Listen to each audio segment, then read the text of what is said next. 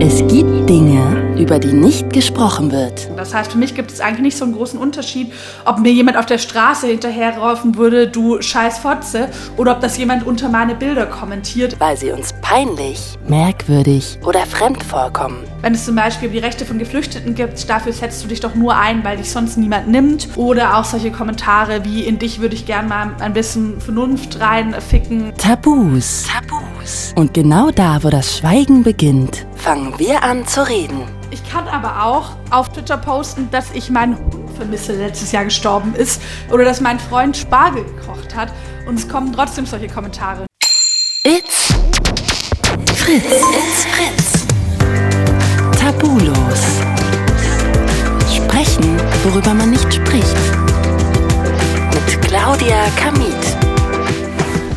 Herzlich willkommen zu einer brandneuen Folge von Tabulos. Ich bin Claudia Kamit. Auch heute geht es natürlich wieder um ein Tabuthema und zwar um digitale Gewalt. Wir reden selbstverständlich über rassistische und auch sexistische Beleidigungen. Also wenn euch das in irgendeiner Weise triggern könnte, dann schaltet jetzt weg. Du bist hässlich und nichts wert. Oder du bist eine Schande. Solche extremen Beleidigungen stehen immer wieder unter den Fotos von Lena Meyer-Landrut. Unglaublich, ich meine, die Frau ist super talentiert, extrem attraktiv. Was ich ebenso erschreckend finde, ist, dass bei der aktuellen Germany's Next Topmodel Staffel auch solche hässlichen Kommentare ja, über die Kandidatinnen gepostet werden. Sowas wie, diese Linda gehört unter die Erde oder die Quotenchinesin braucht doch wirklich niemand. Oder kein Wunder, dass du so verkrüppelt bist, wenn du so einen ekelhaften Charakter hast. Also, äh, ja, es ist rassistisch, beleidigend. Es ist einfach unterm Strich psychische Gewalt. Und welches Ausmaß Cybermobbing annehmen kann, das zeigt ja auch vor kurzem die Geschichte von Jerome Boatengs Ex-Freundin Kasia Lehnert, bei der ja wohl auch ein Grund der Hass im Netz gewesen sein soll, dass sie sich das Leben genommen hat. Also es ist echt erschreckend für mich, welche Ausmaße das angenommen hat. Ich frage mich auch immer wieder, was das für armselige Personen sind, die da Promis, aber auch Normalos wie uns wirklich im Netz gehässig beleidigen. Ricarda Lang ist stellvertretende Bundesvorsitzende und frauenpolitische Sprecherin von Bündnis 90 Die Grünen. Und auch sie wurde im Internet wirklich schon sehr, sehr oft und heftig beleidigt. Da stehen dann Sachen unter ihren Postings wie wenn ich als Elternteil so ein Inzest erzeugtes, verblödetes Stück Scheiße wie Ricarda Lang in die Welt gesetzt hätte, würde ich mich in Grund und Boden schämen. Oder Pummelchen, du solltest in Therapie gehen oder schlichtweg fette Fotze. Also mir dreht es echt den Magen um, wenn ich sowas sehe. Furchtbare Leute. Aber genau darüber will ich gleich eben mit Ricarda Lang reden. Es geht natürlich um ihre Erfahrungen, die sie gemacht hat, wieso sie auch damit an die Öffentlichkeit gegangen ist. Und natürlich ähm, wollen wir auch über den politischen Aspekt reden, denn sie engagiert sich wirklich sehr stark auch gegen Hass im Netz. Hallo Ricarda Lang, ich freue mich so sehr, dass du dir Zeit genommen hast, denn ich denke, dein Kalender wird wahrscheinlich momentan richtig voll sein. Also tausend Dank dafür schon mal. Hi, sehr, sehr gerne. Sag mal, wenn du schätzen müsstest, was glaubst du, unter wie vielen deiner Fotos hm, wirst du beleidigt im Netz? Ehrlicherweise alle. Also es gibt wirklich kaum eins. Es gibt natürlich einen sehr großen Unterschied. Bei manchen sind es ganz, ganz viele. Aber es gibt kaum mal ein Foto, wo nicht irgendein doofer Kommentar drunter ist. Krass, das ist echt heftig, finde ich. Das finde ich echt richtig, richtig hart. Sag mal, mhm. wenn wir gleich auch noch ein bisschen da tiefer eintauchen werden, aber sag mal, was würdest du denn erstmal sagen, ist für dich der Unterschied zwischen beleidigenden Aussagen im Internet und beleidigenden Aussagen in der realen Welt?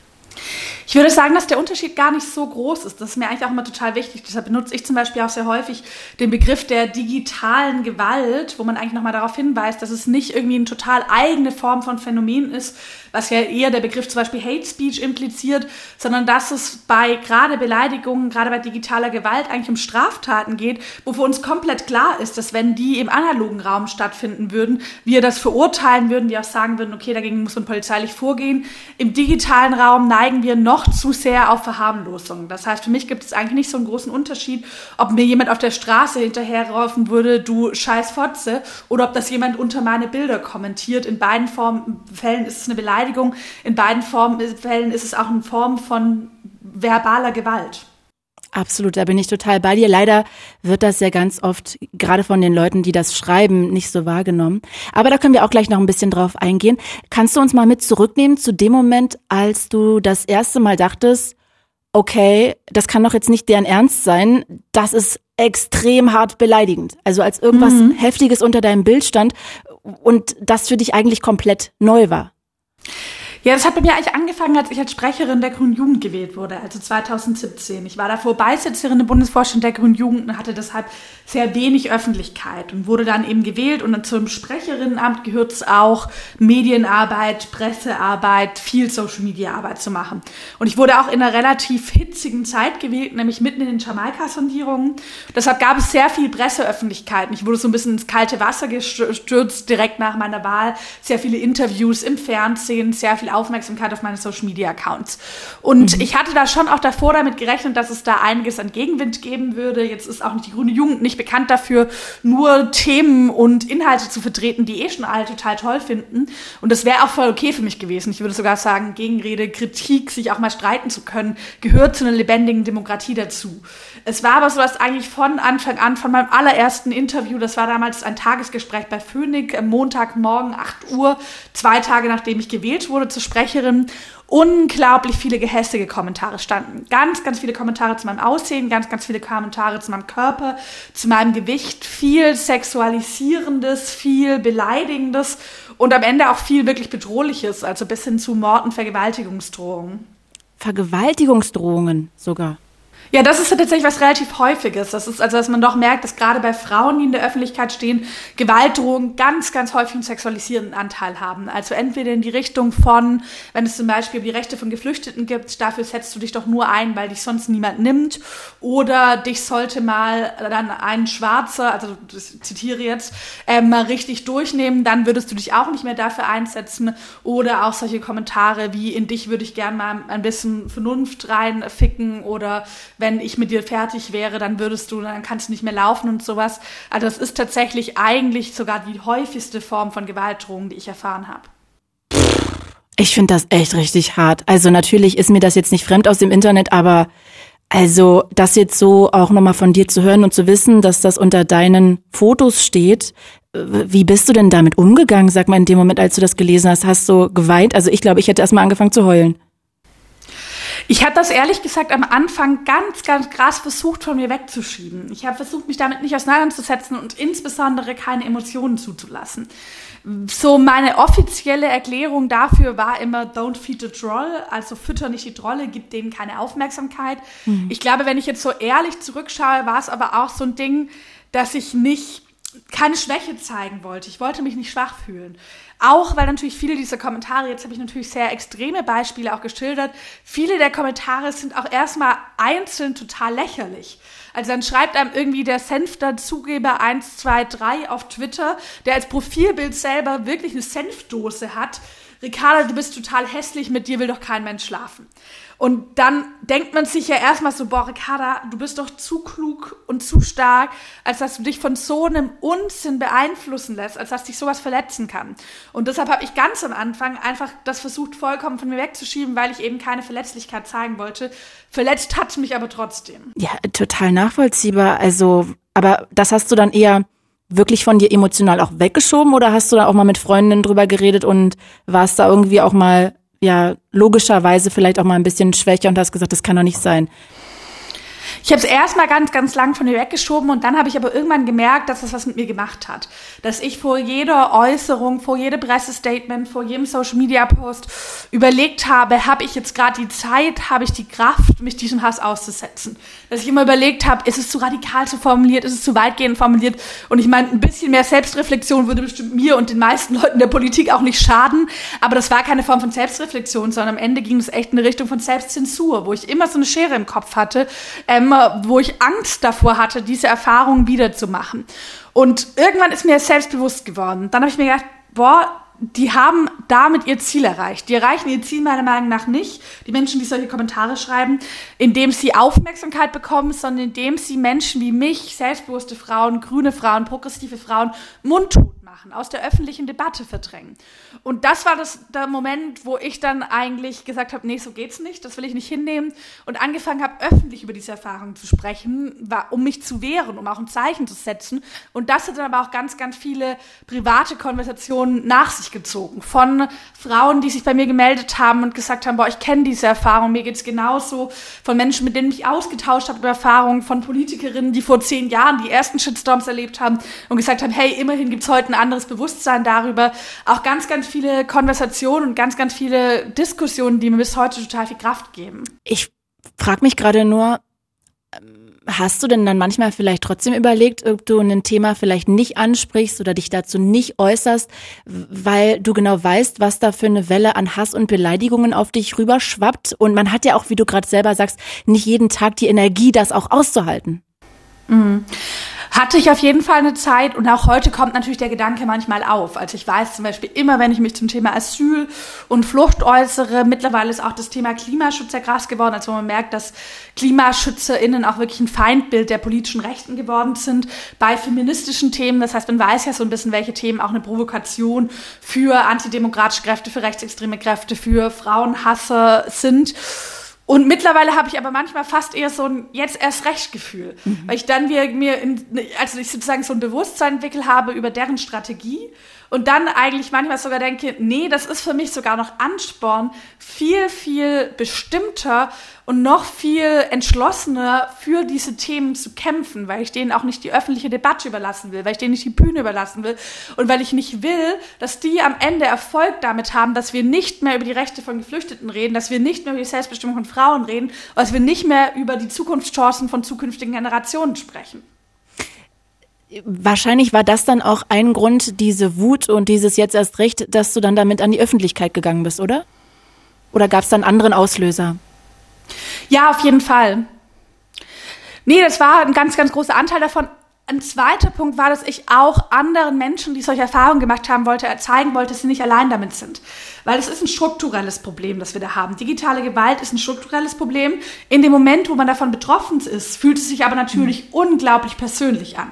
Da fühlt es sich nicht so an, als wäre das ein orchestrierter und organisierter Angriff von rechten Kräften, die eben bewusst versuchen, bestimmte politische Stimmen mundtot zu machen, sondern das, das Gefühl, es geht hier ganz genau um dich. Und dann fragst du dich auch ganz schnell, habe ich was falsch gemacht? Ist es eben meine Schuld? Schuld.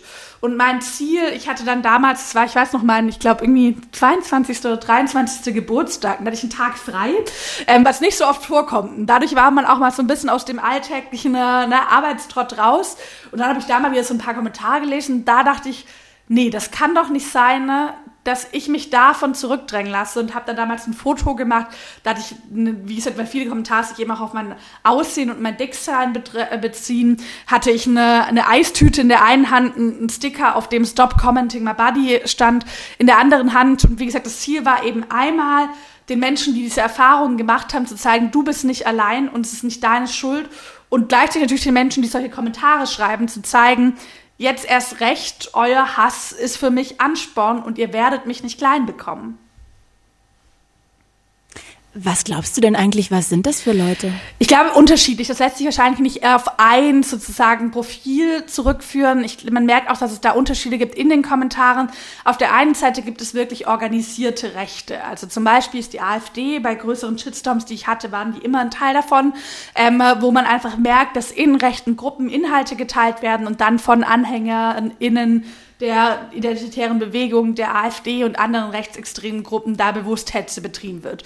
Auf der anderen Seite gibt es auf jeden Fall auch einen Anteil von Leuten, die, glaube ich, alleine nachts zu Hause sitzen, auch empfänglich sind für rechtes Gedankengut häufig, aber jetzt nicht Teil von der organisierten Rechten sind, sondern, glaube ich, auch ganz häufig ihren eigenen Frust, auch oft ein eigenes Ohnmachtsgefühl rauslassen, vielleicht auch gar nicht das konkrete Bewusstsein haben, dass da so richtig eine andere Person auf der Empfängerinnenseite steht, sondern das auch als eine Projektionsfläche nutzen und vielleicht mit ihrem eigenen Leben sehr unzufrieden sind und denken, das ist eine einfache Art, den Frust rauszulassen. Ich frage mich immer nur, ob das nicht zu leicht ist zu sagen, na ja, die wollen halt einfach ihren Frust da ablassen, weil damit finde ich entschuldigt man auch deren Verhalten irgendwie so. Also so kommt es mir immer vor. Ich würde das auf gar keinen Fall entschuldigend meinen. Also wie gesagt, wie ich ja gesagt habe, das sind auch auf jeden Fall nicht alles und es gibt ganz viele, die haben wirklich das sehr konkrete Ziel, Angst zu machen, das sehr konkrete Ziel, mundtot zu machen, das gibt's auf jeden Fall auch. Und auch bei den anderen will ich das nicht als Entschuldigung sehen, weil ich habe ja kein Recht darauf, ähm, eine Projektionsfläche für meinen Frust geboten zu bekommen. Und ich habe auch kein Recht darauf, andere Leute zu missbrauchen, andere Leute zu beleidigen, um meinen Frust rauszulassen. Und ich glaube, das ist auch total wichtig. Deshalb finde ich es auch so wichtig, dass wir öffentlich mehr über diese Erfahrungen von Frauen, von PolitikerInnen, von Wissenschaftlerinnen sprechen, um eben auch zu zeigen, da stehen Menschen dahinter. Und ihr habt kein Recht, uns zu beleidigen. Wir sind nicht da, um euch zu entertainen oder im Zweifelsfall eure Punchback zu sein. Deshalb ist es für mich, glaube ich, mehr eine Erklärung an bestimmten Stellen, aber auf gar keinen Fall eine Entschuldigung, sondern eher, dass ich sagen würde, hey, ihr seid erwachsene Menschen, ihr tragt Verantwortung für eure Aktionen, ihr tragt Verantwortung für eure Handlungen. Und digitale Gewalt, Menschen zu beleidigen, ist eine konkrete Handlung, ist sogar eine konkrete Straftat. Deshalb zeige ich auch in ganz, ganz vielen Fällen an. Und deshalb versuche ich auch zu kommunizieren an diese Leute, dafür tragt ihr Verantwortung. Das wäre genauso, wie wenn du morgens auf die Straße gehen würdest und dort Leute anbrüllen würdest, genauso trägst du auch für deine Handlung Netzverantwortung. Mm, absolut, absolut. Ich gebe dir äh, total recht. Ich frage mich bei sowas auch immer, mm, also ich würde jetzt erstmal denken, keiner meiner Kumpels, keiner meiner Freunde macht das, aber wenn das alle von sich denken, dann würde es ja diese Leute eigentlich nicht geben. Ne? Also das ist auch irgendwie immer keine Ahnung, ob man solche Leute kennt. Und ich finde es auch immer verrückt, weil am Ende nehmen die sich ja sogar für dich Zeit. Mhm. Ne? Also egal, was sie da äußern, aber sie nehmen sich ja sogar für dich Zeit. Das finde ich auch einfach so suspekt, aber ja, also ich kann es nicht äh, nachvollziehen. Äh, sag mal, wie gehst du denn jetzt inzwischen damit um? Also liest du trotzdem noch die Kam Kommentare oder verkneifst du dir das da durch die Kommentarspalte? Ich lese es so gut gar nicht mehr. Also ich habe das große Glück, dass ich mittlerweile von Hate Aid unterstützt werde. Das ist eine Organisation, die Betroffene von digitaler Gewalt supportet und die gehen für mich meine Seiten durch. Die machen Screenshots, die gucken, was ist davon wahrscheinlich justiziabel, was nicht. Die kümmern sich dann um die Anzeigen, die kümmern sich um die Gerichtsverfahren. Das ist eine unglaubliche Entlastung. Äh, muss ja auch sagen, das kostet ja auch einfach Zeit. Und wenn wir zum Beispiel sehen, dass insbesondere Frauen in der Politik ganz besonders von Hate Speech betroffen sind, dann ist da eine Gruppe, die eh schon besondere Hürden in den Weg gestellt bekommt beim Politik machen und die dann zusätzlich noch unglaublich viel Zeit aufbringen muss, um sich mit diesem Hass auseinanderzusetzen, unglaublich viel Kraft dafür aufbringen muss. Und darauf habe ich ehrlich gesagt auch gar keine Lust mehr, weil ich bin nicht in die Politik gegangen, um mich gegen Hate Speech zu wehren, sondern ich bin in die Politik gegangen, um für bessere Arbeitsbedingungen der Pflege, um für Lohngleichheit, um für reproduktive Rechte zu streiten. Und deshalb versuche ich mittlerweile mich so wenig wie möglich damit zu beschäftigen. Nur wegen der Zeit, das kann ich übrigens total nachvollziehen, oder ist es auch einfach, um dich selber zu schützen, weil einen das natürlich auch immer wieder emotional runterzieht? Klar, auf jeden Fall. Also ich glaube, das wird man auch nie ganz ablegen, dass ich, also das will ich auch gar nicht. Also ich habe oft auch sowas gehört wie, naja, in der Politik, da muss man sich ja irgendwann ein dickes Fell wachsen lassen. Und ich denke mir aber, ich will ja auch in der Politik Mensch bleiben. Und ich will mir nicht ein dickes Fell wachsen lassen, wo ich irgendwann unfassbar widerliche Beleidigung lese und es nichts mehr mit mir macht. Also ich will nicht, dass Menschenverachtung für mich zur Normalität wird. Deshalb ist es natürlich auch eine Form von Selbstschutz, weil ich denke, ja, ich fühle was, wenn ich solche Kommentare lese. Und ich bin ehrlich gesagt auch froh darüber, dass ich da noch was fühle und dass ich nicht total abgestumpft bin in der Politik. Und deshalb ist es eine Form von Selbstschutz und natürlich auch, weil es auf viele Erfahrungen, die man als Frau auch schon so in der Gesellschaft macht, ja anspielt. Also ich glaube jetzt zum Beispiel, wenn mir jemand sagen würde, du hast total hässliche Haare oder sowas, wäre das für mich nochmal so okay. Was anderes, als wenn es zum Beispiel um dieses Thema Gewicht und Dicksein geht. Wenn man es ja so als Frau schon an ganz vielen anderen Stellen der Gesellschaft gewöhnt ist, oft subtiler, als es in solchen Hasskommentaren der Fall ist, aber rückgespiegelt zu bekommen, du bist nicht gut genug, weil du nicht hübsch genug bist, weil du nicht attraktiv genug bist. Und auch dadurch ist es natürlich verletzend, weil eben diese Formen der Hasskommentare immer auch mit strukturellen Diskriminierungen, die wir so schon erleben in unserer Gesellschaft, resonieren. Mhm. Glaubst du eigentlich, die Leute würden dir das auch ins Gesicht sagen, wenn du die auf der Straße treffen würdest? Auf gar keinen Fall. Ich glaube, da hätte kaum jemand Mut ist jetzt so ein positives Wort dazu. Ich, nicht, dass ich mir es wünschen ja. würde, aber mhm. das kann ich mir sehr schwer vorstellen. Es gibt dazu tatsächlich eine ganz spannende Erfahrungsgeschichte von Renate Künast. Die hat darüber auch ein Buch geschrieben. Auch eine grünen Politikerin, die unglaublich viel ähm, Hate Speech schon abbekommen hat, mehrere Shitstorms hatte. Auch eine der ersten äh, Politikerinnen waren, die sehr offen über dieses Thema gesprochen hat. Und die ist zu Leuten nach Hause gefahren, die ihre Kommentare, also da, wo sozusagen die Identität festgestellt werden konnte von polizeilicher Seite aus, Geil. ist sie dorthin gefahren, hat die Menschen konfrontiert.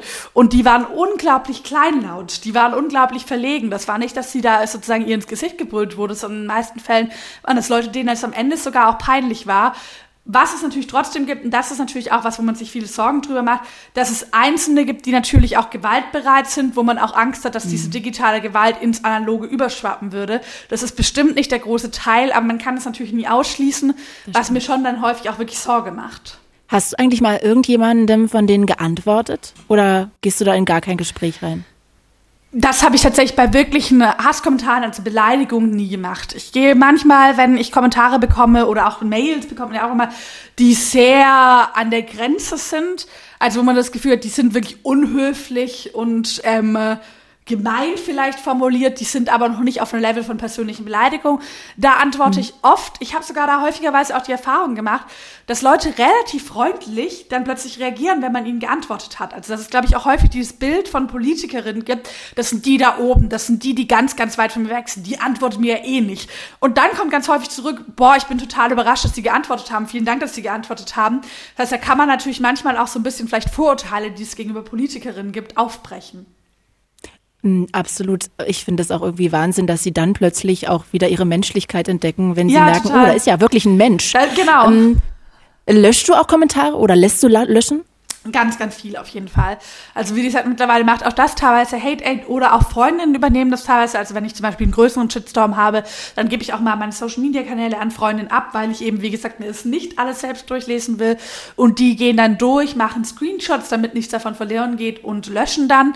Ähm, weil ich finde, also ne, Hass ist keine Meinung. Es herrscht Meinungsfreiheit auch im Netz, das ist ein extrem hohes Gut, weshalb ich auch gegen bestimmte Strafrechtsverschärfungen, wie zum Beispiel eine Klarnamenpflicht oder auch andere Einschränkungen bin. Aber es ist auch klar, Hass ist keine Meinung und niemand ist dazu verpflichtet, sich sowas anzuschauen. Und ich trage ja auch eine Verantwortung für andere Menschen, die auf meinen Zeiten unterwegs sind. Also ich schaffe es nicht mhm. immer mit dem Löschen hinterher zu kommen, aber ich will zum Beispiel nicht, dass Menschen, die von Rassismus betroffen sind, wenn sie dann auf meine Posts gehen, darunter den krassesten, ekligsten Rassismus sich durchlesen müssen, ne?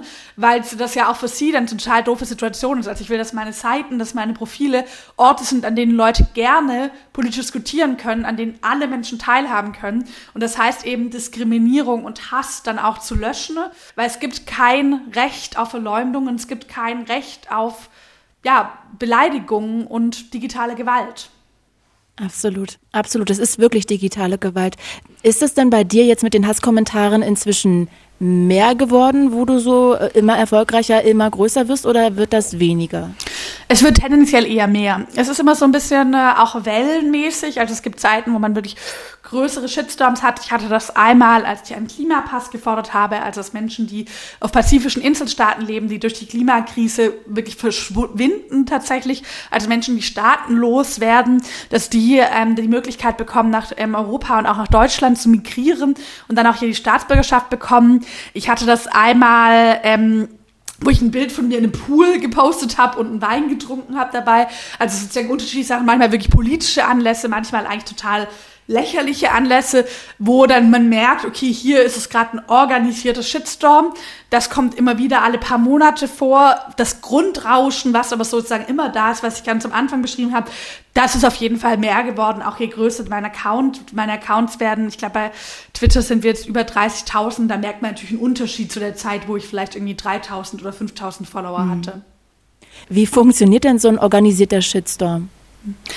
Also es gibt einmal sowas wie Multiplikatoren, also dass es wirklich es Accounts gibt, die ähm, Zitate, Tweets, Sharepics von mir teilen und man merkt, damit gelingen es ihnen ganz viele rechte Kreise. Wie gesagt, bei mir ist da zum Beispiel die AfD ein gutes Beispiel. Diesen ersten großen Shitstorm zum Klimapass, der ist dadurch so groß geworden, dass die AfD damals einen Sharepic gemacht hat mit Pfundsgrüne fordert Klimaasyl für alle Flüchtlinge dieser Welt ungefähr auf diesem Niveau. Und dann gibt es interne rechte Gruppen, ähm, auf Facebook ganz, ganz viel, aber natürlich mittlerweile auch Telegram, WhatsApp-Gruppen, wo man auch gar nicht reinkommen kann. Da gab es aber mal einen Leak in der rund um die Landtagswahl 2000, ähm, das waren das 19 jetzt in Bayern, wo es Leaks aus AfD-internen und rechten Gruppen gab, wo man eben sehr genug nachvollziehen konnte, dass bestimmte Feindbilder ganz klar besprochen wurden. In dem Fall war es zum Beispiel Katharina Schulze, die Spitzenkandidatin der Grünen und Fraktionsvorsitzende der Grünen im Landtag dort. Und dann wurde sozusagen schon gesagt, hey, das ist jetzt Feindbild, behaltet die auf dem Schirm, versucht da immer wieder Kommentare zu machen und dann werden eben auch ganz konkret Posts reingemacht und gesagt, okay, hier gehen wir jetzt drauf, dir bitte jetzt beleidigen, hier jetzt drunter gehen. Und so, ähm, ja, können teilweise wirklich bis zu hunderte Kommentare in der Minute generiert werden. Oh mein Gott, das ist so armselig. Echt, ich finde das echt mhm. heftig, weil am Ende, natürlich bist du eine Politikerin, ne, aber du bist ja auch eine Frau, eine junge Frau, du hast Gefühle. Also ich, ja, ich finde das einfach, also dass Leute da nicht zurückschrecken. Ich finde das ehrlich gesagt echt armselig. Hm, sag mal, du hast es vorhin, du hast es ja vorhin schon angeschnitten und ich habe auch in Vorbereitung heute auf das Interview irgendwie nochmal darüber nachgedacht, inwiefern sich Hass im Netz unterscheidet von Männern und Frauen. Kannst du das nochmal so ein bisschen aufschlüsseln? Mhm. Man sieht eben das, was ich vorher so ein bisschen gesagt hatte, ganz häufig Hass im Netz auch mit Diskriminierung in der Gesellschaft zusammenhängt. Gerade dadurch, dass viel aus der rechten Ecke kommt, bei mir zum ganz, ganz überwiegenden Teil kommt das natürlich auch mit Sexismus und mit Rassismus zusammen. Und da sehen wir eben, dass Frauen, also gibt es auch Studien von zum Beispiel Hate Aid, dass Frauen in besonderem Maße eben digitaler Gewalt ausgesetzt sind. Das heißt einmal, dass es meistens eine größere Quantität gibt, also wie viele Kommentare bekommt man. Das zeigt sich aber oft auch in der Intensität und der, ich sage jetzt mal in Anführungszeichen, Qualität der Kommentare. Ich kann das ganz konkret beschreiben. Ich war in der Doppelspitze bei der Grünen Jugend, also ein Sprecherinnen-Duo mit einem Mann zusammen. Und wenn er, Max hieß der, wenn er Kommentare bekommen hat, dann waren das meistens Sachen wie, die Grünen sind total blöd, die Grünen sind total die Deppen, ihr könnt doch überhaupt nicht politisch. Das sind doofe Kommentare, über die Kommentare freut man sich nicht, eine sachliche Debatte ist auf dem Level auf jeden Fall nicht möglich. Aber das ist natürlich was anderes, als wenn ich dann Kommentare bekomme, wie ich sie vorher geschildert habe, wo haargenau Vergewaltigung beschrieben wird, wo ich aufs in, also tiefgehendste persönlich beleidigt und abgewertet werde.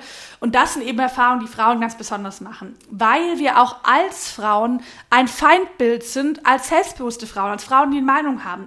In ein rechtes Weltbild, in dem Frauen vor allem an den Herd gehören und in den familiären Raum gehören, passt natürlich eine Frau, die öffentlich eine politische Meinung vertritt, dafür einsteht, das selbstbewusst macht, sich nicht kleinkriegen lässt, die ist natürlich inhärent, schon mal unabhängig davon, was sie sagt, ein Feindbild. Dann kommen dazu noch politische Positionen und das ist dann natürlich eine relativ explosive Mischung ähm, und das sorgt dafür, dass es eben eine ganz besondere Form von Hass und auch eine, ja, einfach nochmal eine andere Wucht dieses Hass, eine andere Wucht dieser Hetze gibt, trifft aber zum Beispiel auch auf Menschen, die von Rassismus betroffen sind, zu. In krassestem Maße erleben es zum Beispiel schwarze Frauen, Frauen mit Migrationshintergrund, die dann auch noch die Doppelung, die Überschneidung von rassistischer und sexistischer Hetze abbekommen. Sag mal, hast du denn jemals da habe ich auch drüber nachgedacht vorhin, jemals unter einem Posting eines äh, Politikers irgendeine Body-Shaming-Beleidigung gelesen, dass jemand geschrieben hat, boah, ist der fett, ist der, keine Ahnung, was auch immer?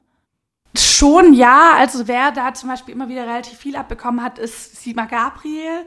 Peter Altmaier auch, also das gibt's durchaus auch, aber meistens ist es sehr viel weniger ausufernd als es bei Frauen ist und es steht natürlich viel weniger im Zentrum. Also nicht nur was Hasskommentare angeht, sondern auch wenn man sich schon eine Medienberichterstattung oder sowas anschaut, dann kommt es vielleicht bei Männern mal auf Seite 10 oder in jedem zehnten Artikel wird nochmal das Thema Aussehen und Körper angesprochen.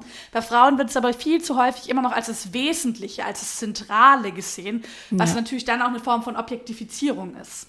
Klar, da wird ja auch immer, wenn es um eine Frau geht, dann wird als erstes gesagt, ja, eine sehr attraktive und auch kluge. Also es wird auf jeden Fall immer hinterhergelagert. Auf jeden Fall ist es nicht als erstes irgendwas mit ihrem Kopf, sondern immer erstmal Optik leider nach wie vor.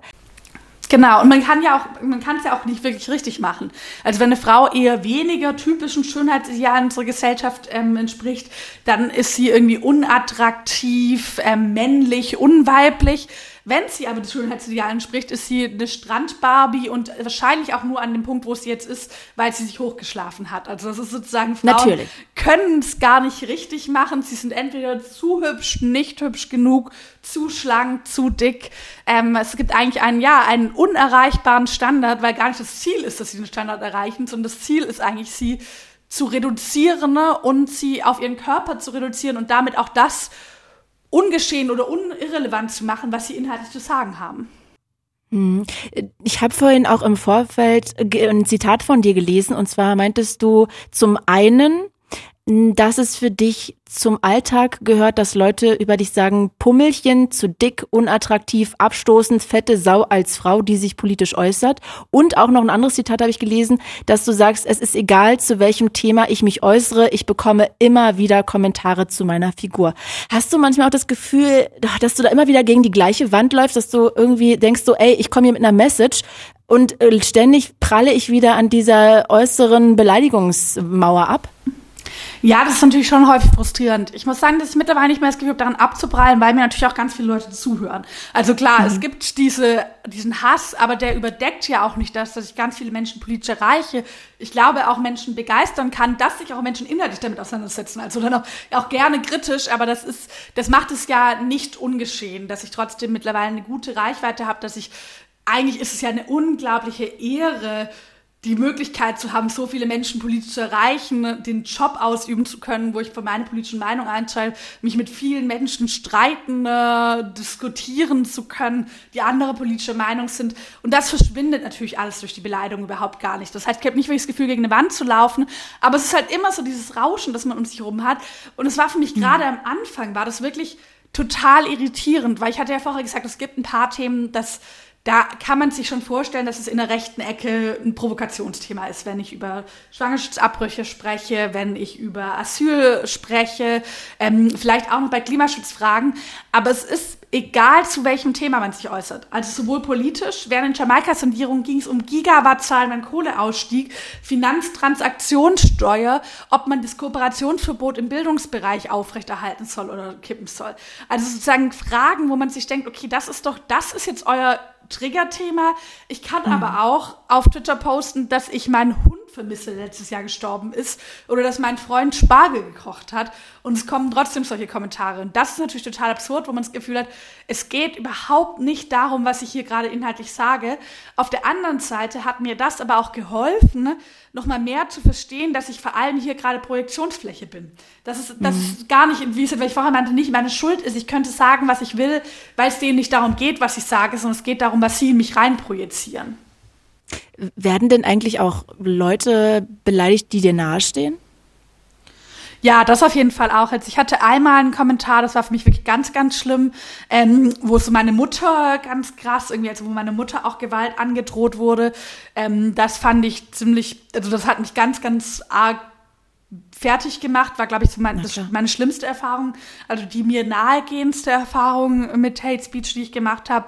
Ich habe es häufig, dass ich auch, ähm, ich habe ein relativ sozusagen eigentlich entspanntes Verhältnis dazu, auch private Dinge zu zeigen auf Social Media. Das heißt, ich habe auch schon Bilder mit meinem Freund gemeinsam gepostet. Der wird dann auch häufig darunter beleidigt, wie gesagt, meine Mutter eben auch.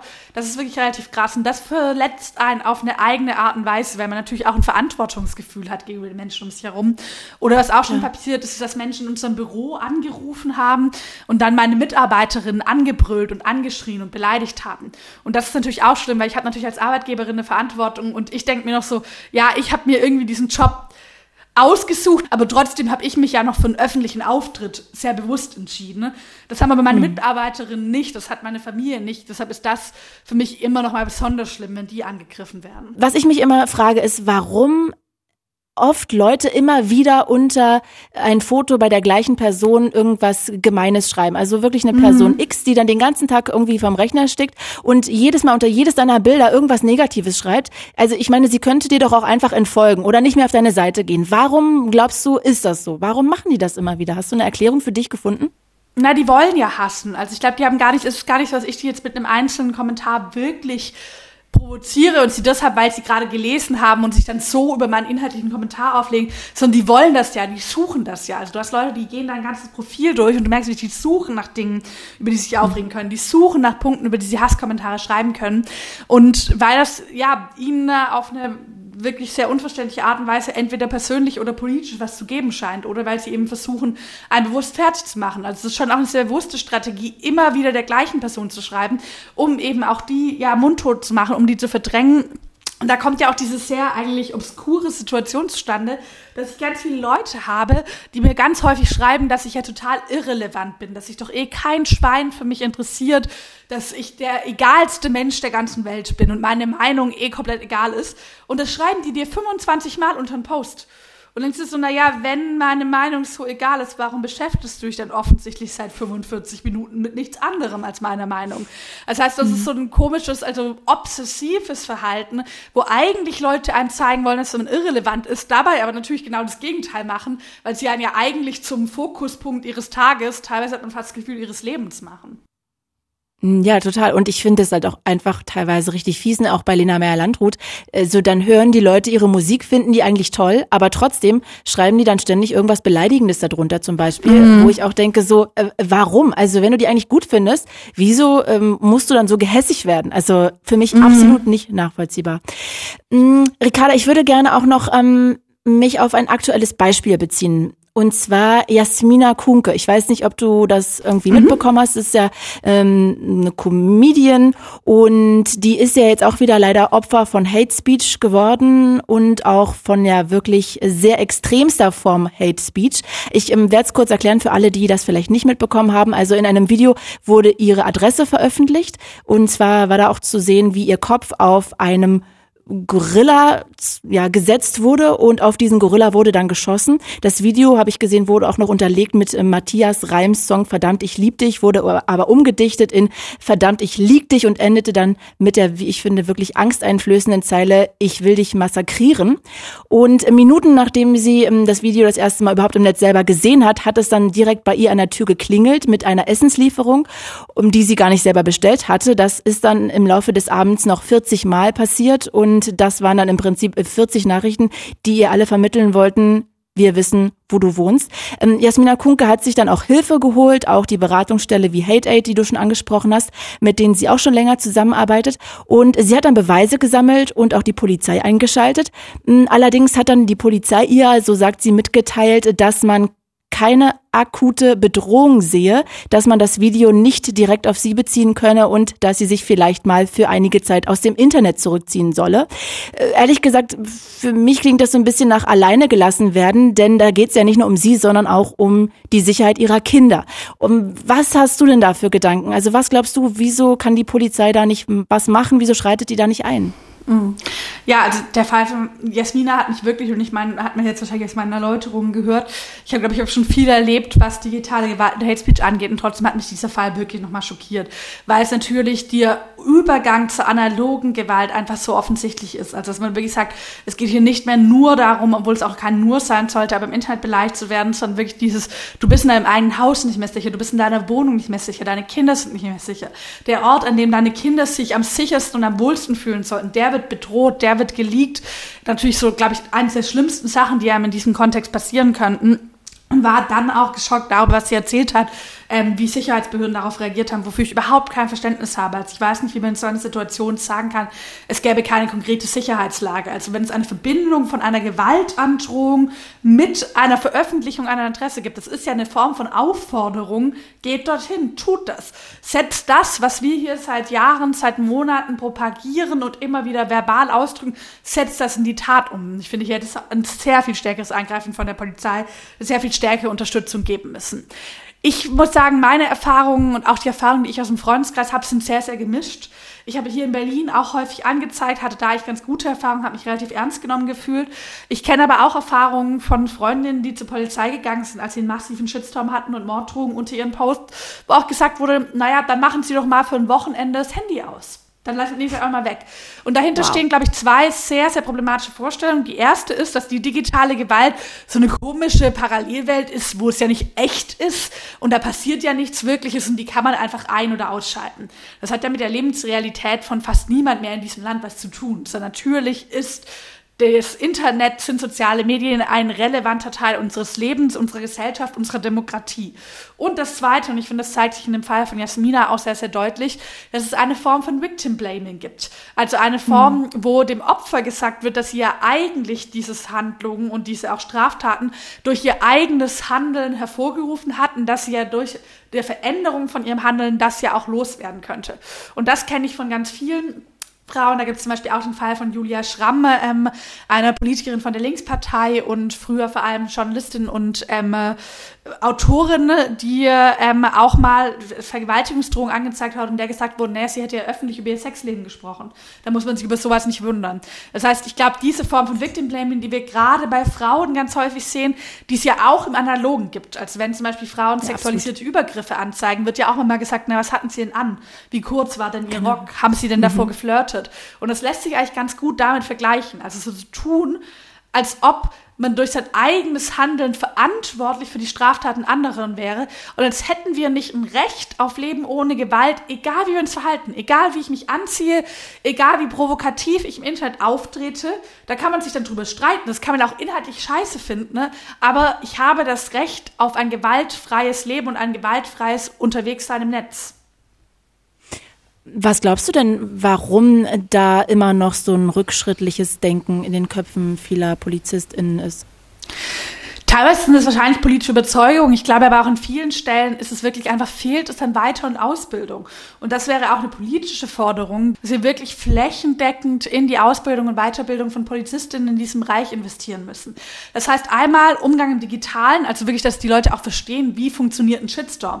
Was bedeutet das, eine Instagram Direct Message zu haben? Also das überhaupt einschätzen zu können, das einordnen zu können, ein Verständnis über die Strategien von Rechten im Netz, also wie agieren reagieren die, warum machen die es? Und wie kann man sie zur Wehr setzen und eben dann auch ein Verständnis über strukturellen Sexismus und die Frage, was das mit Betroffenen macht und wie man die unterstützen kann.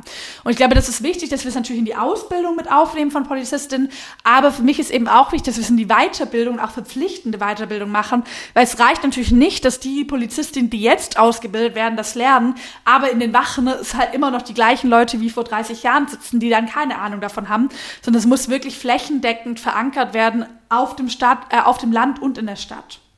Warum ist es denn eigentlich oft so schwierig, die Urheber solcher Videos oder von solchen Hasskommentaren ausfindig zu machen? Ich glaube, auch hier gibt es wiederum eine Mischung. Also an vielen Stellen nimmt es die Polizei aus meiner Sicht noch nicht ernst genug und es wird nicht mhm. genug nachgegangen. Das heißt, da wäre es durchaus möglich. Auf der anderen Seite ist natürlich schon auch Anonymität ein Thema.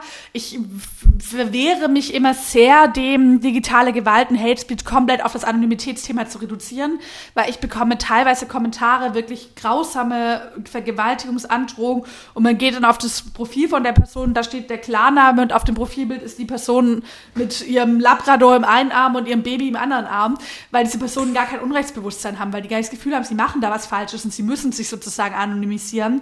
Dadurch gibt es natürlich auch viele anonyme Kommentare, die dann sehr viel schwerer nachzuverfolgen sind. Hier gibt es eine Idee, die ich ganz spannend finde von Ulf Bürmeier von der Gesellschaft für Freiheitsrechte, ob man nicht auch eine eigene, wie sozusagen Gerichtsbarkeit von Accounts einführen konnte, weil jetzt ja immer das Problem ist, dass zum Beispiel Accounts nur dann dauerhaft gesperrt werden können. Oder auch die, wenn ich weiß, wer dahinter steht und sozusagen eine Person dann gerichtlich verfolgen kann. Und zu sagen, nein, es können zum Beispiel auch Accounts dauerhaft gesperrt werden, wo nicht nachvollziehbar ist, wer dahinter steckt, weil sozusagen eine eigene Gerichtsbarkeit von diesen anonymen Accounts ist, das finde ich einen sehr spannenden Gedanken und auch ein neues Instrument, um eigentlich dieser digitalen Gewalt was entgegenzusetzen. Was passiert denn eigentlich mit den Leuten, die Hate Aid für dich anzeigt, wenn die so eine Vergewaltigungsandrohung da unter dein Foto schreiben? Das ist unterschiedlich. Also es gibt natürlich ähm, Verfahren, die eingestellt werden, wo es zum Beispiel nicht nachgewiesen werden kann. Ich hatte aber auch schon erfolgreiche Verfahren und dann gibt es teilweise eben wirklich strafrechtliche Verfahren gegen die Leute, auch Verurteilungen. Es gibt aber auch den zivilrechtlichen Weg, wo man auf Geldleistungen klagen kann. Also dass ich zum Beispiel dann ähm, auch darauf leiten kann, dass es zum Beispiel auch dort, wo falsche Zitate verwendet werden oder Bilder von mir ohne mein Zutun verwendet und dann in einen ähm, wirklich teils entstellenden oder beleidigenden Kontext gesetzt wurden. Und dann kommt es auch mal vor, dass Menschen eben Strafzahlungen oder dann auch Geldzahlungen an mich zahlen müssen. In meinem Fall geht das wieder zurück an Hate Aid. Das ist sozusagen die Abmachung, dass mhm. sozusagen dafür, dass sie diese ganze Arbeit übernehmen, sie in diesem Fall die Kosten davon bekommen. Das finde ich ein sehr faires und sehr gutes Vorgeht. Es gab aber auch schon mal wieder Fälle, und das fand ich eigentlich auch ähm, eine nette Idee. Ich habe es mal von einem Stadtrat in München mitbekommen, der in so einem Fall geklagt hat, Recht bekommen hat, eine relativ große Geldleistung bekommen hat und das dann an Sea-Watch, also eine Seenotrettungsorganisation, gespendet hat. Das ist natürlich so der, der größte Schlag ins Gesicht, den man solchen Rechtsextremen machen kann, wenn am Ende mhm. ihr Geld, das sie für rechte Hetze zahlen mussten, an Menschen fließt, die Geflüchtete aus Seenot retten und vor dem Tod mhm. Schöne Aktion, schöne Idee. Sag mal, jetzt haben wir über dich, über Jasmina, auch über äh, Lena geredet. Ich würde heute hier nur gerne nicht den Eindruck entstehen lassen, dass Beleidigungen oder auch Hass im Netz nur Leute äh, trifft, die in der Öffentlichkeit stehen. Ich habe vor ein paar Monaten mal ein Video im Internet gesehen, da war so ein Junge auf der Straße zu sehen und irgendwer hat das dann im Netz hochgeladen und dann schrieben da Leute drunter, er wäre ein äh, fettes Schwein, eine Schwuchtel und was ich echt richtig krass fand, da hat äh, sogar jemand drunter geschrieben, man sollte den erhängen und ich meine, der Typ, der Junge, der war vielleicht zwölf Jahre alt, also ich fand das so beängstigend und habe gedacht, also in was für einer Welt leben wir bitte? Ähm, was würdest du denn den Eltern von dem Jungen vielleicht raten oder auch wenn man ähm, selber als Privatperson von irgendwie sowas betroffen ist, als Erwachsener, was würdest du sagen, was soll man tun? Mhm. Erstmal Anzeigen, ganz klar, wie gesagt, sowas sind Straftaten. Zweitens Beratungsstellen geben, wenn es zum Beispiel eher aus einer rechten Ecke kommt, gibt es die Beratungsstellen gegen rechts. Es gibt aber auch Mobbing-Beratungen, weil sowas ja häufig auch eine Form von Mobbing ist. Und ich glaube, das ist ein mhm. total wichtiger Punkt. Natürlich sind von diesen öffentlichen Shitstorms ganz stark Politikerinnen, Aktivistinnen, Journalistinnen, Wissenschaftlerinnen betroffen. Aber digitale Gewalt kann uns alle betreffen und dringt immer stärker auch ins Private ein. Das ist zum Beispiel in der Form von Beziehungsgewalt, also das ist immer häufiger nach Trennungen, ähm, die Daten, die Adressen von Frauen gedoxt werden, nennt man das, also gegen ihren Willen veröffentlicht werden. Es sind aber natürlich auch Fälle von Mobbing in Schulklassen oder innerhalb von ähm, von Schulen, was natürlich auch wirklich schlimm ist, weil ich hatte vorher schon gesagt, also ich glaube, Mobbing ist kein neues Phänomen. Das gab es früher schon, gar keine Frage. Und es gab auch früher schon, dass wirklich hässliche und furchtbare Dinge auf Tische in der Schule geschrieben wurden und Leute schlimm behandelt wurden. Aber natürlich hat das Netz eine unglaubliche Reichweite und eine unglaubliche Dauer. Also wenn zum Beispiel heute eben nicht mehr die Sachen auf die Schultisch geschrieben werden, sondern dann vielleicht erst in privaten WhatsApp-Gruppen, aber irgendwann auch dann auf YouTube oder auf anderen Formaten geteilt werden, dann sind das natürlich Dinge, die die Menschen nie wieder loswerden. So was mache ich vielleicht mit zwölf, diese Erfahrung, aber das bleibt mein ganzes Leben lang an mir haften. Und das ist mhm. natürlich das besonders Schlimme daran. Und hier brauchen wir auch wirklich präventiv Schulungen, was bedeutet Demokratie im Netz, was bedeutet Zivilcourage, was bedeutet Mobbing, was bedeutet Menschenrechte und, und demokratisches Miteinander, weil es hier oft natürlich gerade im Kontext von schulischen Mobbing eine totale Leichtfertigkeit von jungen Menschen gibt, die aber am Ende für die Betroffenen unfassbar horrende ja, Folgen haben können. Absolut, ja, das kann dann richtig traumatisierend sein für die Leute. Ähm, ja. Sag mal, jetzt rechtfertigen ja viele im Internet immer ihr eigenes beleidigendes Verhalten mit, ja, das werde ich ja wohl mal noch sagen dürfen. Das ist ja wohl Meinungsfreiheit. Ähm, und Meinungsfreiheit ist ja auch ein hohes Gut, ohne Frage. Aber was würdest du sagen, wo hört Meinungsfreiheit auf und wo fängt Beleidigung an? Also ganz konkret hat die Meinungsfreiheit ihre Grenzen in Gesetzen. Also es ist ja sozusagen, die Meinungsfreiheit ist ein Grundrecht, ein unfassbar wichtiges Grundrecht, gerade in unserer Demokratie. Und die Meinungsfreiheit kann aber wie andere Grundrechte, kann die eingegriffen werden durch allgemeine Gesetze. Und da haben wir ganz klar einfach strafrechtlich relevante Punkte, also Verleumdungen, wenn ich zum Beispiel Falschzitate benutze, Beleidigungen, wenn ich auch eher verletzende Aussagen nutze. Und das ist für mich auch tatsächlich die Grenze der Meinungsfreiheit, auch im Netz. Da würde ich gar nicht so einen großen Unterschied zwischen der analogen Welt und der digitalen Welt machen. Und als Politikerin würde ich immer sagen, Menschen dürfen ihre Kritik unfreundlich, rotzig, auch unkonstruktiv äußern. Gar keine Frage, aber sie dürfen eben nicht persönlich beleidigt werden. Mhm. Sag mal, ich habe vorhin auch überlegt, glaubst du, wir müssen unser eigenes Verhalten im Netz auch besser überdenken, weil wir haben ja auch über Bodyshaming geredet, ne? Und ich habe das Gefühl, es gibt auch Beleidigungen, die eigentlich nett gemeint sind, aber am Ende doch Unsicherheit auslösen. Ich gebe dir mal ein Beispiel. Also ich denke mir das jetzt frei aus, ja. Aber sagen wir mal, mir würde jemand schreiben, Mann, Claudia, also ich finde ja echt toll, dass du mit deiner ziemlich platten Nase so souverän umgehst, dass du dich trotzdem auch von der Seite zeigst, finde ich echt toll. Ähm, du bist mir da ein Vorbild. Ich versuche meine Nase immer zu verstecken. So, jetzt ist das ja eigentlich von dem erstmal Lob und auch nett. Ja, aber bei mir fängt ja dann plötzlich an, so was im Kopf zu arbeiten, dass ich denke, äh, habe ich eine platte Nase? Ich habe noch nie über meine Nase nachgedacht. Habe ich jetzt vielleicht doch in meiner Nase? Ist irgendwas mit meiner Nase nicht in Ordnung? Und dann fange ich plötzlich an, selber so ein Issue in meinem Kopf zu entwickeln, obwohl ich das vorher noch gar nicht hatte. Also meinst du, wir müssten auch gerade was Beleidigungen angeht, manchmal so ein bisschen ein Stück weiterdenken? Auf jeden Fall. Ich glaube, einmal sollten wir insgesamt einfach aufhören, Leute so viel auf ihr Äußeres zu kommentieren.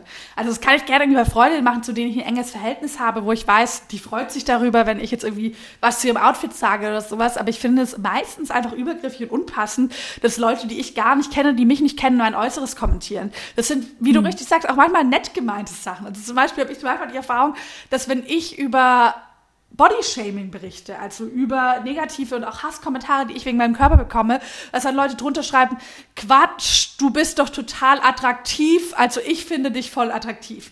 Wo ich denke, that's not the point. Also mir geht es hier gerade nicht um Fishing for Compliments, dass ich jetzt positive Äußerungen, sondern ich will einfach, dass mein Äußeres nicht so eine Rolle spielt. Ich will, dass ich Politik mhm. machen kann, ohne auf meinen Körper, mein Gewicht, mein Gesicht auf irgendwas reduziert zu werden. Und da können wir, glaube ich, alle da besser damit umgehen und wirklich das zu sagen, okay, warum muss ich eigentlich das Äußere von Leuten im Internet kommentieren? Und auch an anderen Stellen hilft es auf jeden Fall, da selbstreflektierter zu sein. Zum Beispiel würde ich sagen, was ich vorher meinte, es gibt ja auch eine Form von destruktiven Diskurs, der vollkommen von der Meinungsfreiheit gedeckt ist, der auch nicht mit Hate Speech zu tun hat, aber dieses sich immer über alles echauffieren zu wollen, sich über alles aufregen zu wollen, dass die Aussagen von anderen immer im schlechtmöglichsten Licht auszulegen. Also nicht mal zu denken, vielleicht hat sie so oder so gemeint, sondern immer die schlechtmöglichste Auslegung zu nehmen, das dann hochzujetzen. Und da würde ich sagen, dass gerade Twitter da auch so eine Empörungskultur entwickelt hat, wo man sich auch wirklich so ein bisschen daran freut, sich empören zu können. Und das merke ich sogar an mir selber. Also ich habe zweimal, dass ich einen Tweet formuliere und ich weiß, wenn du hier jetzt noch fünf Wörter mehr reinmachst, die ist ein bisschen unsachlicher, vielleicht auch ein bisschen weniger richtig, aber ein bisschen aufgehetzter, wütender, empörter machen, dann kriegt der fünfmal so viele Likes. Und ich würde lügen, wenn ich sagen würde, dass ich mich da immer für die, dafür entschieden habe, es nicht zu machen. Und ich glaube, da können wir auch alle Teil davon sein, mal zu überlegen, wie diskutiere ich denn gerne im Privaten? Also wie wir jetzt hier diesen Podcast geführt haben. Warum hat es mir Spaß gemacht? Weil wir irgendwie, wenn man aufeinander eingeht, weil man sich zuhört, weil man sich ausreden lässt, weil man versucht, die andere Person zu verstehen. Und das zu überlegen, wie schaffe ich das auch ins Netz zu übertragen, was dann vielleicht nicht immer die meiste Reichweite bringt, aber vielleicht unserer demokratischen Debattenkultur als Ganzes gut tut, das können wir auf jeden Fall alle machen. Mm, absolut, ja, da hast du total recht. Also auch diese Art, wie wir miteinander diskutieren im Netz, ich glaube auch, das kann jetzt nicht äh, die Antwort sein für immer, wie wir das weiterhin machen, weil jeder kennt ja immer die Wahrheit, ne? Also mhm. das finde ich auch immer total schrecklich. Sag mal, hast du das Gefühl, dass Hass im Netz durch die angespannte Zeit, ähm, die wir gerade haben wegen der Corona-Pandemie, nochmal ein bisschen schlimmer geworden ist? Ja, ich glaube, es gibt natürlich noch mehr Menschen, die viel Zeit zu Hause verbringen. Ich merke das ja bei mir, ich glaube, bei vielen Leuten hat ein Ohnmachtsgefühl zugenommen, also auch durch, teilweise auch tatsächlich Klar. durch eine wirklich nicht arg gute Pandemiebekämpfung und so ein bisschen dieses Gefühl von, es gibt keine Orientierung und ich fühle mich so ein bisschen ohnmächtig und das ist häufig eine gute Mobilisierungsgrundlage für Rechte, die eben versuchen, nicht diese Ohnmacht eine Wirksamkeit entgegenzusetzen, sondern ganz im Gegenteil, sie zu steigern und diese Ängste zu nutzen, die aus dieser Ohnmacht folgen. Und deshalb erlebt man gerade schon ja auch einfach durch das ganze Bereich der Querdenker und Verschwörungstheoretikerinnen, dass hier Leute für eine rechte Politik gewonnen werden, was dann auch mit einer Zunahme an Hate Speech ähm, auf jeden Fall zusammenhängt. Viele Leute, die viel Frust haben, viel Zeit dann einfach auch im engen Rahmen ihrer eigenen Wohnung sind, was natürlich diese Wahrscheinlichkeit davon, dass ich dann diesen Frust auf eine sehr destruktive und unverantwortungsvolle Weise rauslasse, nochmal zunimmt. Und es ist eben mit diesem ganzen Thema der Wissenschaftsfeindlichkeit auch nochmal eine neue Dimension dazu gekommen. Also die war, ist nicht ganz neu, die gab es schon davor. Das sieht man ja zum Beispiel im Kampf gegen die Klimawissenschaft, war das schon immer auch ähm, äh, ja, ein Phänomen, das wir gesehen haben, aber das hat nochmal total zugenommen. Also ich mittlerweile ganz viele Hasskommentare auch bekomme, wenn ich zu Corona, wenn ich zu wissenschaftlichen Fakten und wissenschaftlichen Studien schreibe und dass da viele Leute, die wahrscheinlich vor der Pandemie ganz durchschnittliche Bürgerinnen waren, plötzlich wirklich anfangen zu hassen ne? gegen alle, die wissenschaftliche Fakten rund um das Thema Impfen, ne? Pandemie und Pandemiebekämpfung verbreiten. Ne? Und das mhm. ist natürlich relativ gefährlich. Ich glaube, wir auch am Ende für unsere Demokratie gefährliche Entwicklung, die wir da gerade erleben. Mhm. Also wir sind jetzt eigentlich schon wieder fast am Ende angekommen und ja. ich muss sagen, ich habe echt den größten Respekt vor dir, was du da aushältst. Also ich glaube nicht, dass ich das emotional so stehen könnte wie du, da bin ich ganz ehrlich. Ähm, so ein bisschen, mh, mm, naja, macht es mir auch Bauchschmerzen eigentlich, dass du so darüber hinwegreden kannst, wer dir da alles so Vergewaltigung androht. Aber wahrscheinlich ist das auch eine Sache, die der Job dann so mit sich bringt, ne? dass man da irgendwie auch eine Einstellung zu kriegen muss. Ja, also das ist jetzt natürlich auch, weil ich viel Übung darin habe, weil ich viel schon Interviews zum Thema gegeben habe und sowas. Da äh, wirkt das wahrscheinlich manchmal auch professioneller, als es, als es einen wirklich kalt lässt. Und wie ich vorher gesagt habe, ich will ja auch nicht, dass es mich ganz kalt lässt. Ich will gar nicht dass ich gar nichts mehr spüre, weil ich finde, ich will auch nicht verhärten in der Politik. Und ich glaube ehrlich, dass wir uns als Gesellschaft schon an viel zu viel gewöhnt haben. Wir haben uns viel zu sehr daran gewöhnt, dass Politikerinnen öffentlich beschimpft werden. Wir haben uns viel zu sehr daran gewöhnt, dass Hate Speech eine Normalität ist für Menschen, die in der Öffentlichkeit stehen. Und gleichzeitig kann ich natürlich, kann ich es auch nicht einfach wegreden. So, und deshalb kann ich auch immer sagen, an andere Menschen, die vielleicht überlegen, in die Politik zu gehen, die Lust darauf haben, ich kann niemand versprechen, dass er keine Erfahrung mit Hate Speech machen wird, dass er das nicht erfahren wird. Aber ich kann jeder Person versprechen, dass man sie nicht damit allein lässt und dass ich sie auch mit solchen Erfahrungen nicht allein lassen werde. Möchtest du abschließend noch den Hatern da draußen was sagen? Vielleicht deinen Hatern? Meinen Hatern? Ja, ja. ich. Ähm, es tut mir leid, euer Leben scheint sehr traurig zu sein. Ich hoffe, dass es irgendwann auch noch mal schöner wird. Und ja, wie gesagt, euer Hass ist für mich Ansporn, für eine Gesellschaft zu kämpfen, in der irgendwann Frauen Politik machen können, ohne diese Erfahrung zu machen. Sehr, sehr schöne Worte. Ich füge da noch ein nettes Fuck you hinzu. Und ähm, Ricarda Lang, das war super stark mit dir zu reden, wirklich ganz, ganz toll. Ich ähm, finde wirklich krass, was du für eine ähm, tolle Frau bist, dass du unglaublich ähm, ja eine tolle Message hast, dass du so viel Kraft hast, dass du rausgehst, dass du ähm, dich nicht unterkriegen lässt. Und ich kann dir wirklich nur sagen, ich habe den größten Respekt für dir und danke, dass du dir so viel Zeit genommen hast. Vielen Dank, es hat mir sehr viel Spaß gemacht. Bis bald. Mir auch. Bis dann. Tschüss. Tschüss.